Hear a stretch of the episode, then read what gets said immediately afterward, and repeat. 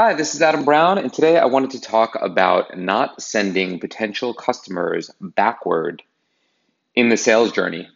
I find a lot of brands are very lazy with certain digital touch points, and it's very, very important that you clean these up. So, a lot of brands have websites, but the websites don't work, or they haven't been updated, or they use Flash, or they look great on desktop, but not on mobile, where most of the traffic is coming from or one major piece doesn't work on mobile, right? It's it's working on mobile, but one big piece, like a store locator or something mission critical about the nutrition label, uh, is not visible. So you get somebody right up to that point, and then they can't close the deal, meaning get the pertinent and relevant information they needed, so they leave. Same with digital touch points, not your website, right? Your Amazon listing is a mess and you're not competing there. If you want to sell on Amazon and you want it to be a big part of your business, you got to deploy real Amazon strategies and tactics. You have to use a partner, most likely outside of the walls of your own company, somebody who really knows what they're doing. On social media, right? I actually had a brand I was pitching last week and said, yeah, you know, we're thinking about getting social media. We don't want to be late to the game. We haven't really invested yet. And this is almost June 2019, right? Like you're already late to the game. So you need to triage right away and make sure you're not losing opportunity.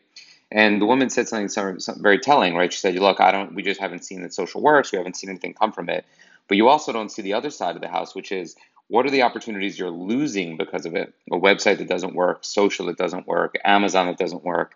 You have to go through, like a user, all of these touch points and do an audit yourself. Be a human. You know what you like and what you don't like.